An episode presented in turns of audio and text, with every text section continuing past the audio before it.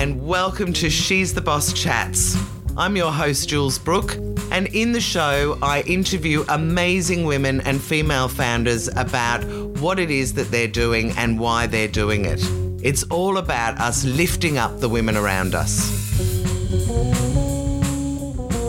Miriam Gonzalez, I am so excited to be talking to you today on She's the Boss Chats.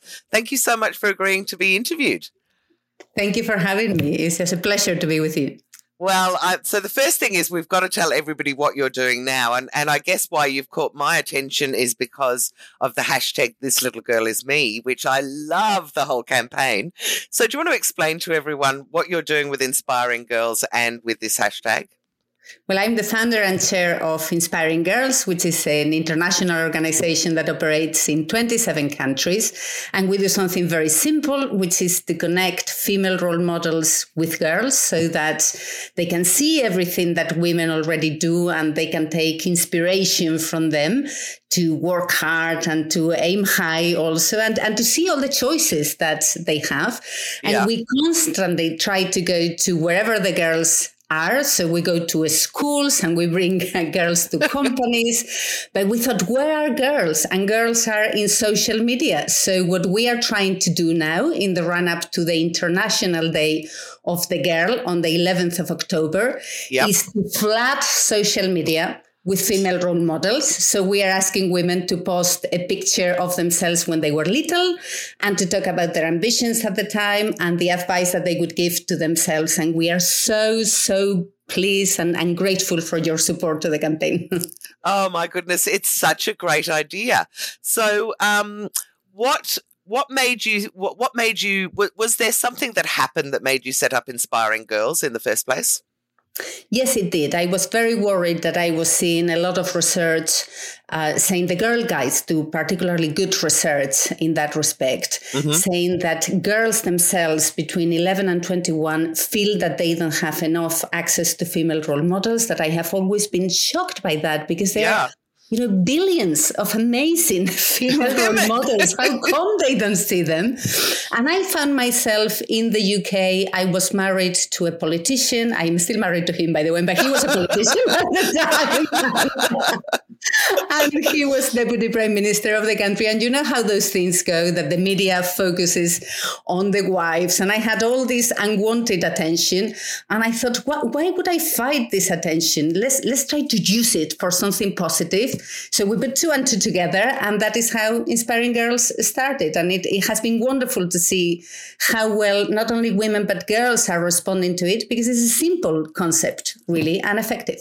It is. It's it's it's absolutely simple. So now tell me, do you have it in Australia? Is there somebody here who is heading up mm-hmm. Inspiring Girls? Absolutely. We started relatively recently, but we have a team. It's a fabulous team. You just have to go to Instagram to see how much they are doing. that is one of the places where they advertise their their actions, but they are so dynamic. And to me, it has been a, I knew how wonderful the women of Australia were because I have worked with lots of Australian ah. women in my life. But just to see it in action in inspiring girls is just amazing, really. Oh, that's fantastic because I was thinking if there's anyone listening that would like to become a role model, eh, can you explain how Inspiring Girls works? Because it again, it's such a simple model and it's so clever. You, all that you have to do is to go to our website www.inspiring um, inspiring-girls.com and you register there as a role model and basically you get there into a database that we connect you to the schools and we do that through a variety of means. So sometimes the schools it's the schools themselves who ask for the role models. Right okay. So you can be asked to go to talk to girls um, at an event now we all have to judge that the schools are really busy with lockdown and they have so many challenges so we also do it remotely so you can mm-hmm. record a video of yourself so that any girl whether it's in australia or all around the world can see you and your experience and then if the schools so wish, they can get in touch with you.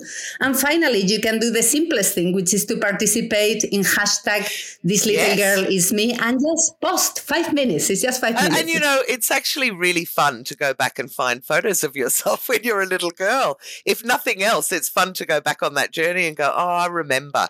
Uh, so that's amazing. Now, Miriam, part of what I do with She's the Boss is I like to inspire young girls by telling people, by, by getting people to tell their story so that we realize that it doesn't matter if you haven't finished school or it doesn't matter if what you wanted to be wasn't the same. It's a wiggly line that leads us to our career. So I would like, if you are okay, for us to do a little bit of that with you. So could we go back to, I don't know, Miriam, when you were a teenager?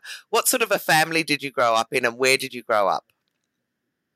Well, I grew up in um, in a rural um, village, a small village, yeah. uh, in the middle of nowhere in Spain. Just so that you put this in context, the UK media used to call it the dusty village when they referred it, which I find so offensive. Anyway, it was a very rural environment. I studied all my um, primary and secondary school uh, there mm-hmm. in the only school that that we had and until i was eight my country was under dictatorship right. so women could not have a current account on their own they could not travel without the permission of a man in their families but i was so lucky that just as i was realizing what was the world around me the transition to democracy happened oh. and it was such a hopeful moment and you know there was all this positive energy and the country was going places. And I think that it is because of that. And, and my father became a politician at the time ah. and, and, really focused on democracy. I think that that is why I have politics inside me and and you know it really really attracts me you do and of course if you had that role model you had your dad doing that what what did your mum do was she uh, caring after you or was she also working no, my mother was one of the few women of the village uh, who worked, and right. therefore one of the very, very few role models available to, to girls in the village like yeah. me. And she was a chemistry, physics, and, and chemistry Whoa. teacher in the secondary school, and a true vocational teacher. I mean, she was 70 and she was still teaching, and they had to kick her out. oh, it makes such a good difference when you have a fantastic teacher, and to have a woman who is teaching you your physics and science and everything. I just think that that's brilliant. So, did you have brothers and sisters? I had a brother who is four years younger than me, but in typical Spanish fashion, he feels that he's the boss of the family. and I have a sister who is five years younger okay.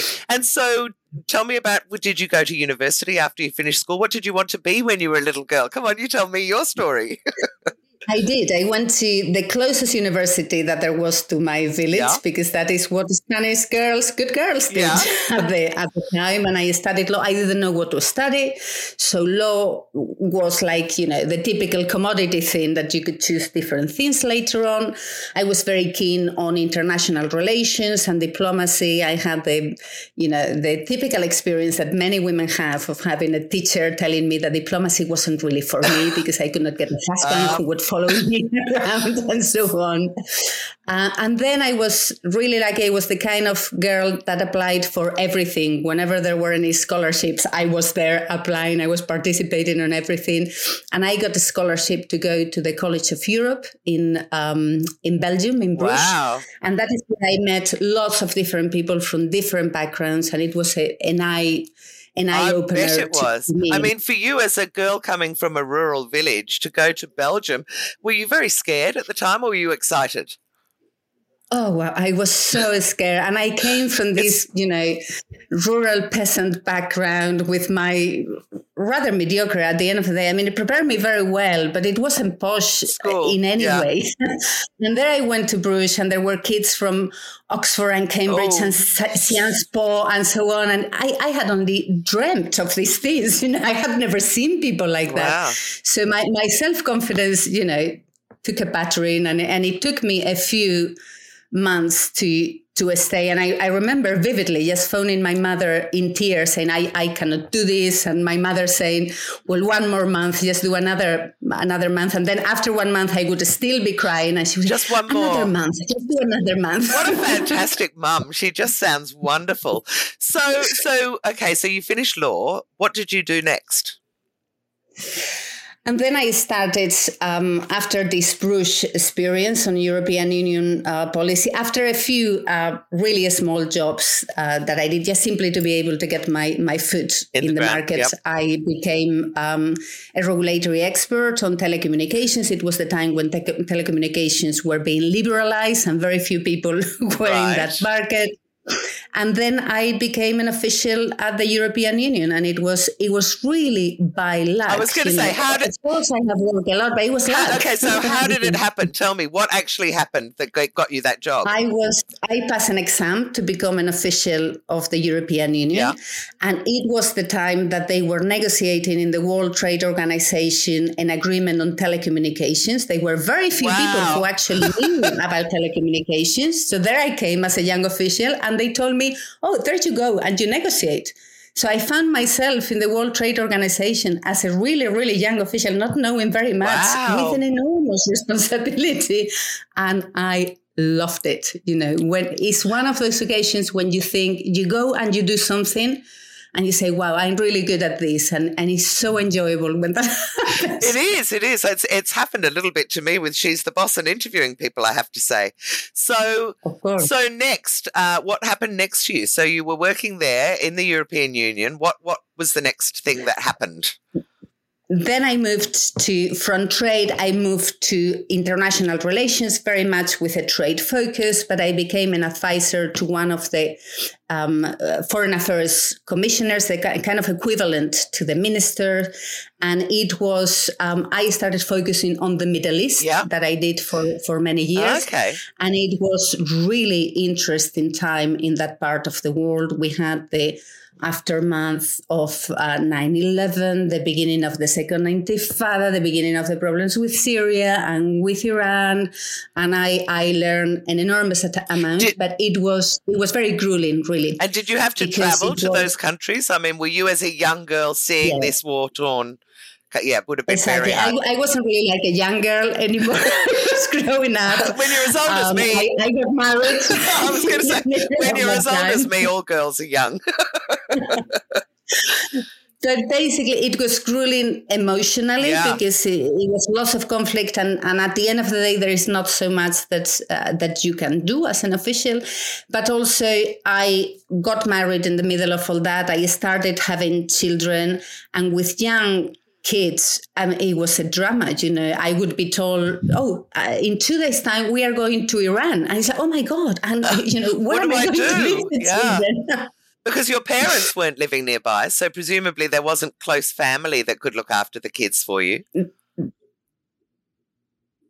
that that's correct. My mother was living in Spain. My father had sadly died uh, beforehand, and and I just didn't have a, a safety net, but it is even if I had had it, is the is the unpredictability yeah. of some jobs that you really have to think when you're a young family it doesn't matter whether you are a woman or a man you have to think of you know perhaps there is a time for every kind of job.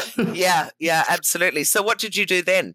The kids have come along and you know that you can't do this more dangerous and you know very impulsive kind of work. Not impulsive you know what i mean though the fast. So what came what, what did you choose next well, then enter my husband, and my husband, who was in the European Parliament at the time, decided, like many European parliamentarians, that uh, he didn't really like European politics. What he really liked was national politics, and right. he wanted to go to London to have a, a go at it. Right. And we thought long and hard, and we, we thought that we had two young boys, and that it wasn't very responsible to be in different countries. So I gave up my job and I don't mind admitting it openly. I thought I was the best thing for my family. Yeah. And I went to London and I worked for a little while for the uh, Foreign Office uh, there, advising the, the UK presidency to the European Union. And then I had to reinvent myself. So I came to private practice, but it really was thinking, what do I do now? Yeah, and also it's difficult to move to a new country where where you don't know anyone, you don't have any networks. It's, I mean, I know when I got to London, I thought, wow, I'm really outgoing. I'm going to meet loads of people, but it's not easy in England. They do take a bit of time to warm up.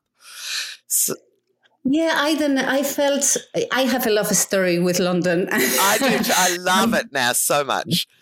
Exactly. And to me, you know, I was coming from a culture that was quite close. Right. And, you know, if you wanted to uh, study law, you had to become a lawyer. And if you studied economics, you had to become an economist.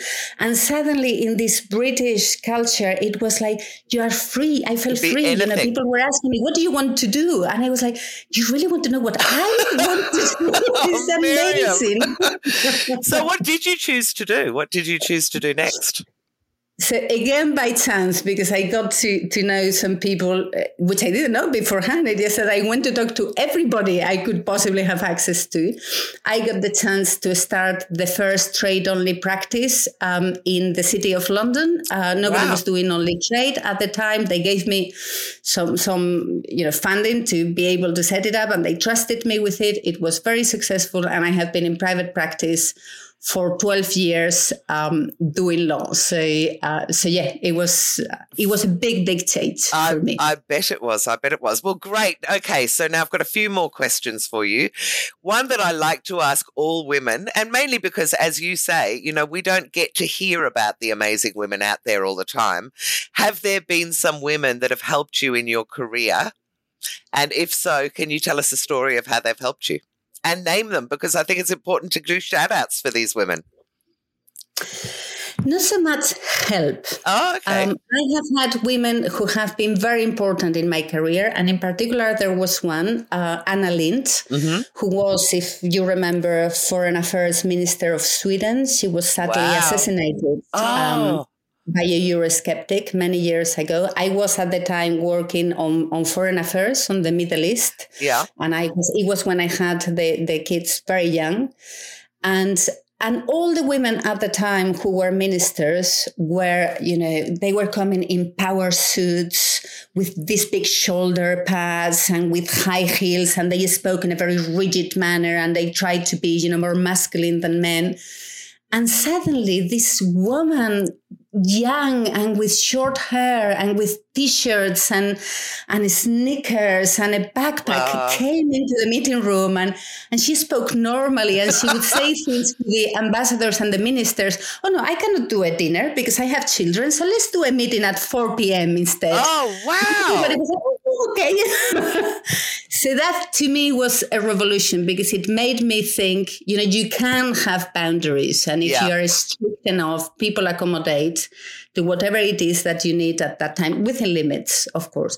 And then throughout my career, I have had lots of people who have actually helped me. Yeah. I think it's fair to say that it has been mostly men, mm-hmm. but probably because men were in the higher positions in the in the areas where I have been working. So of course they were the ones with the possibility to help younger yeah, people like and, me. And of course, you're in politics and law, two things that are also very male dominated. So you've got to find those men who are allies to women, I guess, in that situation. And there are many. I yeah. think that there are lots of men who don't see this as a uh, man women issue, but just as a society issue. And, and which it is overall, because, you know, we, we all need to be equal together. All right. Now, what the next question is more about your career. Um, and, and it may not be relevant. So if, if it's not, do tell me. But I like to talk about how sometimes things can happen in our lives that are a real challenge. So at the time we think this is a disaster. I don't know what I'm going to do. And then you look back later and you go, this actually was such a good thing. It changed my whole life in a better way. Have you had any moments like that in your career? Can you share some? many, but for me, the I guess that the main ones have been the two times that I have changed completely locations. So when I went from Brussels to London, and I gave up my job and, and had to reinvent myself, and I have just recently kind of done it again by going from London to California. And I have kept my job, but I have changed lots of things around it. And you are in a new environment and you have to get to know people and, and sort of start from from scratch. And I think that whenever something like that happens, you always go through through a bad periods. And many of us have the tendency to think, oh, this is never ever going to That's right. work again and this is a disaster forever. Yeah. and, and it's that that feeling of okay take it a step by a step. And if you keep going in the right direction there will come one day that you look backwards and you think oh well you know things have actually work out and change is almost always positive. and then i had another really really bad moment that really was a disaster which was uh, when my eldest son a few years ago three four years ago probably now was diagnosed with cancer oh, and, and we you know it took our lives upside down. Luckily, he's now uh, well and in full remission. But it's one of those moments that make you think, you know, put your priorities in order. You know, sometimes you think, oh, it's a disaster if this deal doesn't happen. Uh, how come I'm not getting this particular promotion? And it's like, uh, okay, yes, you have to work on that. And I defend ambition, right? But yeah, of course. Within limits, it's your own ambition, just trying to be your very best given yeah. your circumstances, really. So, what do, is is there any changes that you made on the back of this diagnosis from your son? And of course, it gives you that moment of reflection of, you know, my family is so important. Why do I care about my career? You did you make adjustments? Oh, at the time, many adjustments, and, and my career did suffer for one year. I mean, things that I was hoping that I would do, you just couldn't. Uh, I couldn't do it. The same for my husband, really. Obviously, in that kind of situation, you, you don't really care because you are just trying to to survive as a family. But I think that looking backwards, what ha- what has really made me think is you have to enjoy what you do. Yes. Yes. There is no point on, you know, keep doing a job that you really hate or you know for me sometimes working with some clients that it's, like, it's not bringing anything to you and it's that that sense of of purpose on what you do if, if you have the luck that you can choose some yes. some people cannot choose and that's absolutely fine. You know, it of depends course, on your circumstances. If you can, just look for purpose. I think so. I mean, I know when my father died, it was very profound for me because I suddenly thought, and he got, he was, you know, he was, it was the, it was literally two months after he retired. He got a brain mm. tumor and he was gone in six months. And I remember profoundly thinking you have to live each day and make decisions as if you might not be here next week because that may happen and make sure that you have no regrets and that you don't even if you hate your job try and find some positive somewhere even if it's outside of work um, okay, so the next thing is a question I, I, like to ask women because I've interviewed about 150, 160 women in the last year, and a lot of women burn out. I've been shocked by how many women have got burnt out, as in physically sick and couldn't keep going in their jobs. So I like to ask, how do you juggle work and family life, or how do you juggle your work and your life? Do you cut out t- like say weekends and evenings are for the family and the rest of the times for work or how do you manage it I manage it badly, is the answer. I bet that's not true. and um, and I don't really have a lot of boundaries. So very early on, well before anybody was working remotely, that I was already doing quite a bit of that. And and mm-hmm. from the mm-hmm. beginning of going back to uh, legal practice, I always had like one day working from home or so. So I was very lucky in that respect. Right. I always knew that the the the payment for that was that I was going to be available if something really urgent came up. And that right. is how I tried to handle yeah. it. So I, I tend to be clear with my teams. This is when I'm there. This is what I'm going to take free. I think that's predictability and being able to inform everybody pays off. But I also know that something really urgent comes in and I will leave everything I can to make it work. And the same, obviously, with my family. But to me, as I indeed think that to most people, family comes first. So yes. if something really important comes in, of course, life comes before work. Yeah, absolutely. Absolutely. Okay. Uh, now we're just down to the last question. And it's a funny one that a journalist suggested that I ask, and I love asking it now. Is there a quirky fact about you that most people don't know, but that you would be up for sharing with us? Well, this is my quirky fact. I have written a cookbook, which is oh. a weird thing to do for a lawyer. In my I defense, I did it to gather funds when I set up Inspiring Girls because I, I needed the, the seed money to put it together. Oh, that's a clever way of doing and it. And I was running a cook blog with my children that I did secretly at the time that my uh, husband was in government, hiding it from his advisors. and then we put it together as a book. And with that book, we started the first three countries we did in Inspiring Girls. It was thanks to that book. that is amazing, actually. I'd never thought that in order to fundraise, because we know one of the things that's really hard for women around the world is accessing funding to grow businesses. I have never thought of doing something like that. How sneaky and yet incredibly brilliant of you. okay well, Miriam, I am so appreciative of this. Was very short notice, and I'm really um, appreciative of you giving me the time. And I had forgotten, having asked you about work and work and play, that it's eight o'clock at night in in um, LA now. So I really do appreciate you um, giving me the time. If uh, just remind everyone again, if anyone wants to sign up for the Inspiring Girls to be a role model or to do the Instagram and, and it's across all social media because I know I did it on LinkedIn. Um, yeah. What what are the best ways for them to do that? Well, the website is www.inspiring-girls.com, and yep. that you can register as a role model and then just post and use the hashtag this little girl is me is totally viral now in linkedin running really strongly in instagram so you cannot miss it Tell me, have, as you know, roughly how many millions have you got to do it? We, we just, you know, we are counting on LinkedIn because you don't get the aggregate numbers from LinkedIn. Right. Is, we cannot cope. We started hoping that we could direct a little bit the campaign. And in LinkedIn, we have given up. And what is happening there, which is really interesting, is that women are opening up. And yes. they really are telling their stories in a, in a you know, with all the emotion and all the, the authentic ups and downs. And that is encouraging everybody. And, and I think it happens very often that women only find the permission to do that when others around them are doing it. So it's, Very a, true. it's wonderful. Even if you don't post, just read the stories because they are amazing, really. I have been, I have been, but but so I'm interested in how you got it to go so viral. I mean, what did you do? You just literally decided. Did you have a massive following already for inspiring girls?